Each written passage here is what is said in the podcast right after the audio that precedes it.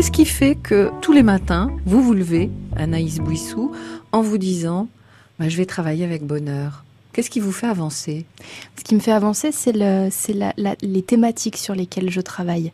Euh, je m'occupe euh, donc pour une radio nationale, je ne sais pas si on peut la citer ou pas, mais je m'occupe de tout ce qui est euh, question euh, actualité sociale et, et, stratégie du système de santé.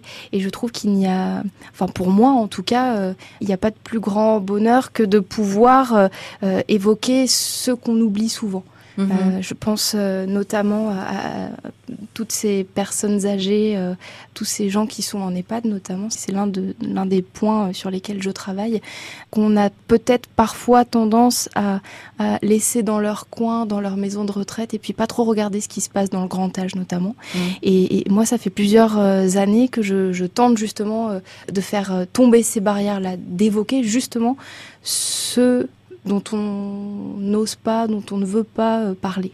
Est-ce que vous, dans votre vie personnelle, justement, Anaïs, euh, vous êtes particulièrement sensible euh, au grand âge, à la vieillesse? Ah oui, moi Est-ce que vos grands-mères ont compté pour vous, vos oui. grands-parents euh... Oui, moi, ce que, ce que j'adore, alors oui, notamment ma, ma grand-mère maternelle a, a, énormément compté pour moi, mais ce que j'adore, c'est quand je parle avec euh, une, une personne âgée, on entend toute l'expérience dans une voix, tout ce qu'elle a pu vivre, et, et, ça a quelque chose pour moi de, de très émouvant. Je, je, je, pourrais passer des heures en face d'une personne euh, d'un certain âge qui me raconte sa vie. C'est vraiment quelque chose de, de, de, fantastique, je trouve, et on prend pas assez le temps de le faire. Est-ce que vous aimez aussi et surtout les histoires finalement? Oui, alors il y a à la fois effectivement, c'est quelque chose que qui m'interpelle.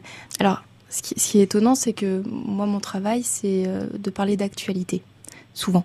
Mais ce que j'aime beaucoup aussi, derrière l'actualité, c'est euh, le poids de tout ce qui s'est construit avant l'actualité qu'on évoque. Et, évidemment, moi j'adore, euh, moi j'ai été bercée par les histoires de mon papa au coin du feu qui me racontait le diable dans un village. Voilà, il y, a tout un tas d'histoires euh, dont, je me souviens et, euh, et effectivement, été aussi bercée par ça.